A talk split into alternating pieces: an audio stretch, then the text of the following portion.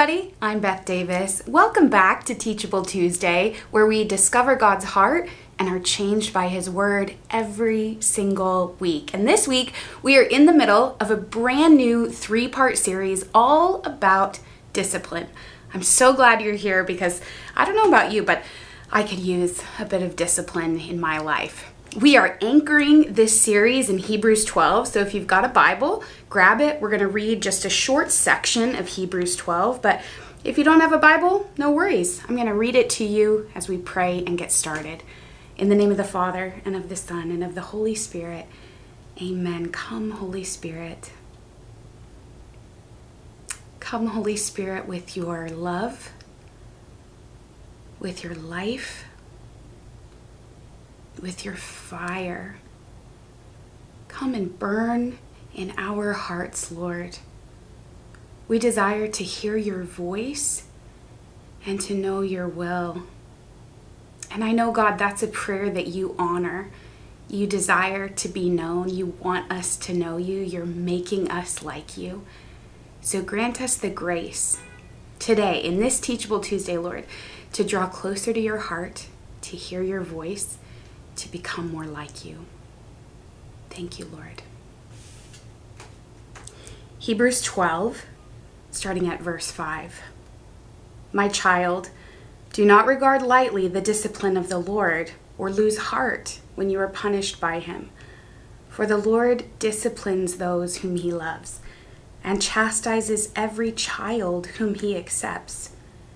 Endure trials for the sake of discipline God is treating you as children. For what child is there whom a parent does not discipline? If you do not have the discipline in which all children share, then you are illegitimate and not his children. Moreover, we had human parents to discipline us, and we respected them. Should we not be even more willing to be subject to the Father of spirits and live? For they disciplined us for a short time as seemed best to them, but He disciplines us for our good, in order that we may share in His holiness. Now, discipline always seems painful rather than pleasant at the time, but later it yields the peaceful fruit of righteousness to those who have been trained by it. Therefore, lift your drooping hands and strengthen your weak knees, and make straight paths for your feet, so that what is lame may not be put out of joint, but rather healed. In the name of the Father, and of the Son, and of the Holy Spirit. Amen. So, a couple of years ago, I had the great privilege of making an eight day silent retreat. And I had a dear and holy spiritual director who is uh, now with the Lord. And in that time, it was a very practical eight day, not at all what I was expecting. In one of our spiritual direction sessions on that silent retreat, I was sharing with Father that um, I really had a lot of fear financially that I didn't feel like I could really respond to God's call in my life, that I didn't feel free to follow His will. I couldn't just go if God invited me to something new because I was saddled with this debt. And to be honest with you, it felt crippling. I felt suffocated by this debt and I really didn't have any hope. I didn't know how I could get out of it. And I was just kind of explaining that financial fear to this good holy priest, and he very plainly told me that I needed to get on a budget. he really didn't mince words, and let me tell you something, it was very painful to hear. I took many holy hours to kind of process all of the shame that I felt about my finances, um, the ideas that I had about my ability to even get out of debt, to get on a budget. It's not like I hadn't tried that before. But Father said something very important, the thing that ended up making all the difference. He told me to get someone to do it with me. He asked me to think, to pray about who could come alongside me on this journey to financial freedom, right? Who could show me how to make a budget, who would stick with me as I kept that budget. And immediately, the Lord, in His generosity, put someone on my heart. And that was the beginning of an almost two year journey to get out of debt. I wrote down my goals, I wrote down a budget, I shared it with this financial mentor, and I met with him monthly to go through my expenses. It was mortifying. it was very hard. But there was something really grace filled about it. You know, in the beginning, uh, it was not fun. In the beginning, there were sacrifices. It really hurt. And yet, there was just a hint of satisfaction. I felt like I finally had some control. It didn't feel like I could never get out of debt anymore. I had a plan and I had a person to walk with. So there was that little bit of satisfaction, that little flame of hope that rose up in my heart again. It's kind of like working out, right? You go and you work out, and nobody, well, most people don't want to go and do a hard workout. And even the next day, you might feel the effects of that hard workout, sore muscles, right? You're you're kind of tired. And yet, there's something there, this satisfaction. It's like it hurts, but it hurts so good because you know you did the work. You're proud, you feel accomplished and strong. You're making strides toward meeting a goal. And it was the same for me and my budget. It was hard and there was a little satisfaction in the beginning. But as I got some traction, as a budget became a way of life for me, the hard part dwindled and the satisfaction grew. And again, almost two years later, I, I got out of debt and I'm still debt free to this day because of my written down budget and the accountability of this financial mentor who walked with me. This is the way the discipline works in our lives. When we begin to live a disciplined way of life, there are short term costs, but there are long term benefits. It's hard to weigh those things in the moment at times, right? But this is the way of the spiritual life, the life of a disciple, the life of every Christian.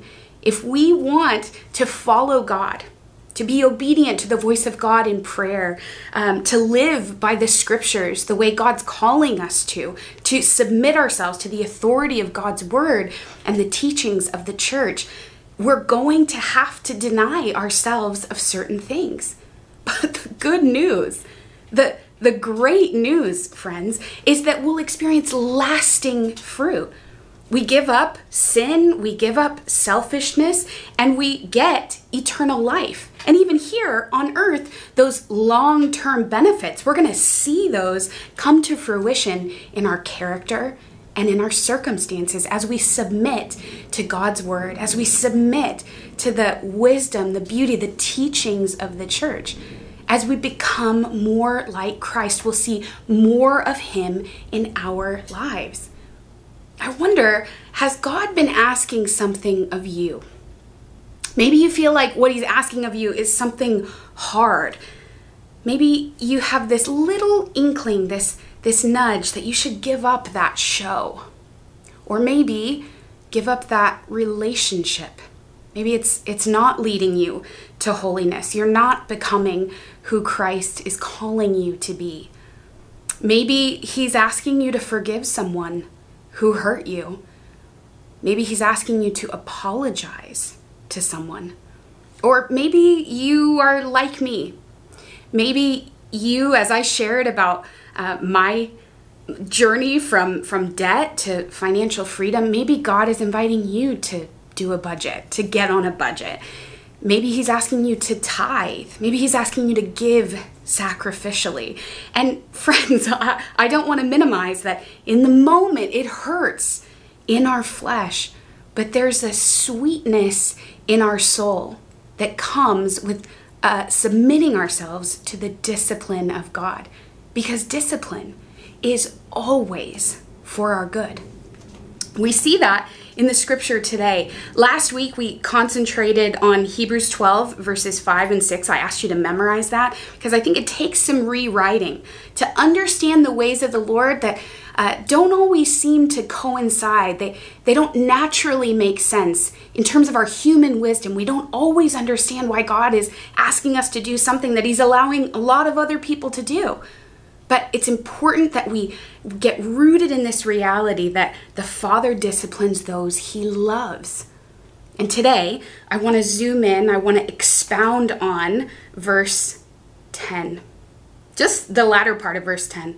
But he disciplines us for our good, in order that we may share in his holiness.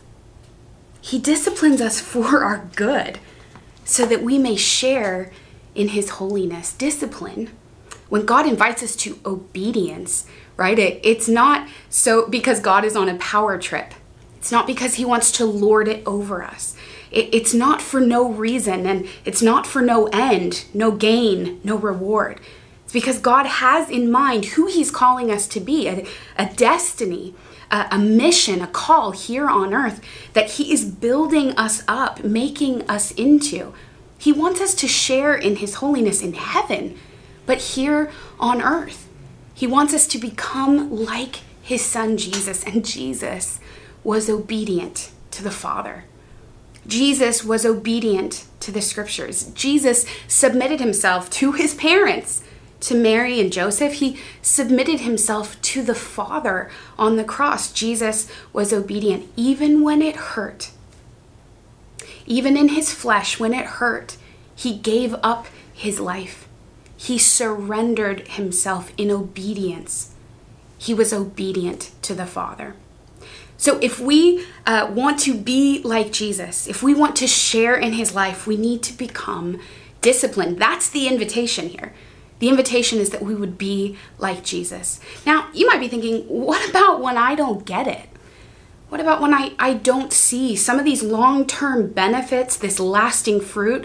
I haven't seen it yet, and I can't even imagine it because I'm just, I, I've got my nose pressed up against the mural of my life. I can't see a way out.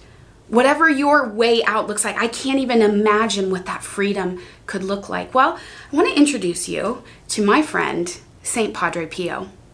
St. Padre Pio in 1918 had a vision of a, a fierce, a fiery seraphim, an angel of God. And he received the stigmata, the wounds of Jesus in his hands and in his feet. And shortly thereafter, in 1922, uh, the church noticed that people were flocking to Padre Pio. His masses were overflowing. People were writing to him from all over the world seeking counsel and spiritual direction. People were traveling to come to his masses and to go to confession to him. And the church didn't quite know what to make of Padre Pio, and so in 1922, they changed his public mass schedule to, to discourage people from coming to Padre Pio's masses. They told Padre Pio that he could not write to those people seeking counsel, seeking spiritual direction. In 1931, so this is almost 10 years later, the church uh, doubled down and Padre Pio was told that he could do no active ministry, that he couldn't hear confessions, that he couldn't celebrate public masses, that he couldn't be a spiritual director. And he was obedient. In fact, it's said that some of his friends actually wanted to expose some of the sins and scandal in the hierarchy of the church. They wanted to go after the people that were trying to um, suppress the graces of God flowing through St. Padre Pio. And Padre Pio intervened. He told them not to expose the church to this scandal. He trusted in God. He was obedient to the church, he was obedient to his superiors, even though he didn't understand. Even though it wasn't true, those accusations were false, the, the fears were unfounded, and now you and I know St. Padre Pio as one of the greatest saints of the 20th century. And friends, what I most admire about St. Padre Pio is not the holiness that um, that that God gave him the stigmata. It, it's not any of his letters or his words. What to me is the most inspiring thing about this great saint was his obedience. When it wasn't fair, when he didn't understand, when he was being ridiculed and questioned, mistrusted and misunderstood, he was obedient. Reminds me of Jesus in Isaiah 53 when, as a lamb led to the slaughter, uh, he opened not his mouth. This is a great witness for those of us who don't see it, who don't get it about discipline. I'm doing all of these things and I'm not seeing any of the rewards that I hear or want uh, that I think should have been mine, that I think even God promised to me. I'm living a life that's very different from my peers and yet I'm not getting uh, that raise. I'm not getting that relationship. I'm not getting free. But our God is not a God of transaction. We want to give him time. We want to become like Jesus. And that deep work of purification happens within, often unseen. And it happens because of discipline and obedience. Last week we talked about the definition of obedience that we're being or of de- definition of discipline that we're being trained in obedience. So if you like me need training in how to obey, I want to suggest to you two things that have worked for me. Two things that seem to work for other people too. I want to encourage you first to make a plan. To make a plan. It sounds very simple, but there's wisdom, right, to writing it down. There's wisdom to actually putting pen to paper and writing it down. Uh, neuropsychologists call this the generation, what is it? The generation effect. The generation effect. And it means, that means that it's easier to recall information that we ourselves created. So if you put it down in black and white on a piece of paper, you put it on your fridge, a sticky note on your mirror, you write it in your planner, you're to be more likely to see it through. In fact, there was a, a study done at the Dominican University of California. It's often cited. And uh, basically, there were, were two groups of people. Half of them wrote down their goals, and half of them didn't. And 42% of people who wrote down their goals were able to uh, reach them, more so than the group that didn't write down their goals. It's that generation effect. There's something to that self accountability of writing it down. So I want to encourage you crack your planner, get a stack of post it notes, whatever you need to write down that discipline, to help yourself to be obedient to God's voice, to make those changes that He's inviting you into. And secondly, I want you to tell a friend. And they seem to go hand in hand, right? We make a plan, but we don't tell anybody. And then who do we have to check in with? If we're not feeling it, we can just um, throw that piece of paper away, right? We can just uh, draw a line through that. That's what I do in my planner if I didn't get to it. I can't check it off, so I'm going to draw a line through it. But if we double down if we write it down and we tell a friend, there's someone to check in with. Not only so that they can hold us accountable, but so that we're not alone on the journey of holiness, on this journey of discipline and obedience. Jesus sent the disciples out two by two. We weren't meant to live this life alone. It's impossible uh, to be a Christian and to do this in isolation. You'll see down through the generations that um, there are pairs of saints that rise up, small groups of saints who were all contemporaries. Uh, think of St. Ignatius and, and his companions, those early Jesuits. They're almost all saints, canonized saints. And that's because they did life together. They talked about their spiritual goals. Uh, they held one another accountable. They prayed together. That's what I want for you. So make a plan and tell a friend. Make a plan and then tell a friend. It's both and very, very Catholic. Last week I shared with you that this year God invited me to make a desert day once a month. And I told you I wrote it down. I put it in my planner, and every single month I invite someone to go on that desert day with me.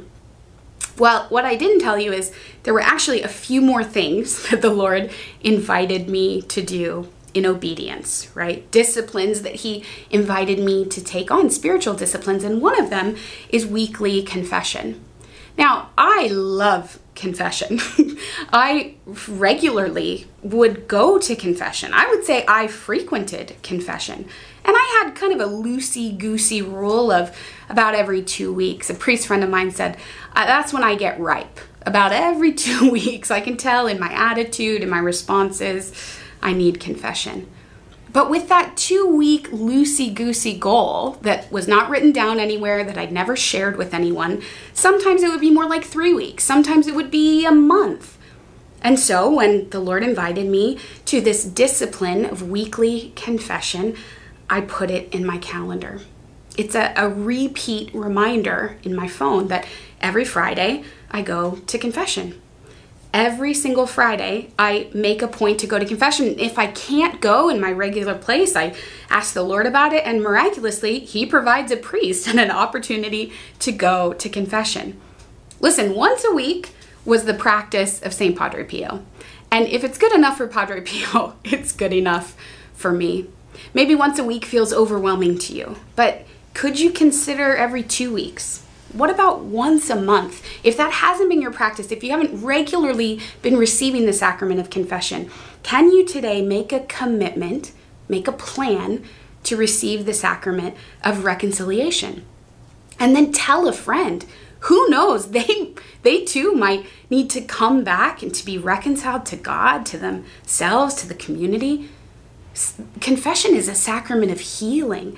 And God wants to heal you. So why not regularly avail yourself of that sacrament? Why not adopt a discipline of going to confession? Maybe you're listening to this Teachable Tuesday today and you're thinking, Beth, I haven't been to confession in 10 years. Well, friend, welcome home. Consider this your invitation to come back into the wide open arms of the Father who's waiting for you, waiting to pour out his healing love and mercy on you in the sacrament of confession.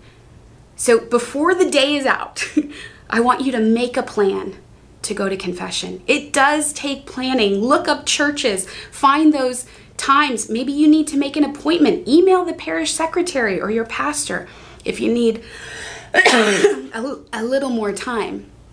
Make a plan and then tell someone, invite them to come along. Because discipline, this discipline in particular, but discipline in general, obedience to God is for your good. He's making you like Him. Let's pray in the name of the Father and of the Son and of the Holy Spirit. Amen. Jesus, we desire to be like you. You're so um, kind, Lord. Your love is so pure. Make us more like you. Beginning in the sacrament of confession, remove any obstacle, Lord, to us going to confession, any obstacle to our honesty in confession. Bring to mind someone that we can invite to go with us. Thank you, Lord, for disciplining us, for asking us to be obedient to your good and loving heart because you love us, because you only want our good and your glory. And that's what we want to, Lord. Thank you, God. In your name we pray. Amen. In the name of the Father, and of the Son, and of the Holy Spirit. Amen. God bless you, friends. Tell me uh, about when you're going to confession below. I'd love to hear it. And I'll see you next week for part three of Hebrews 12, our three week series on discipline. God bless you. See you then. Bye.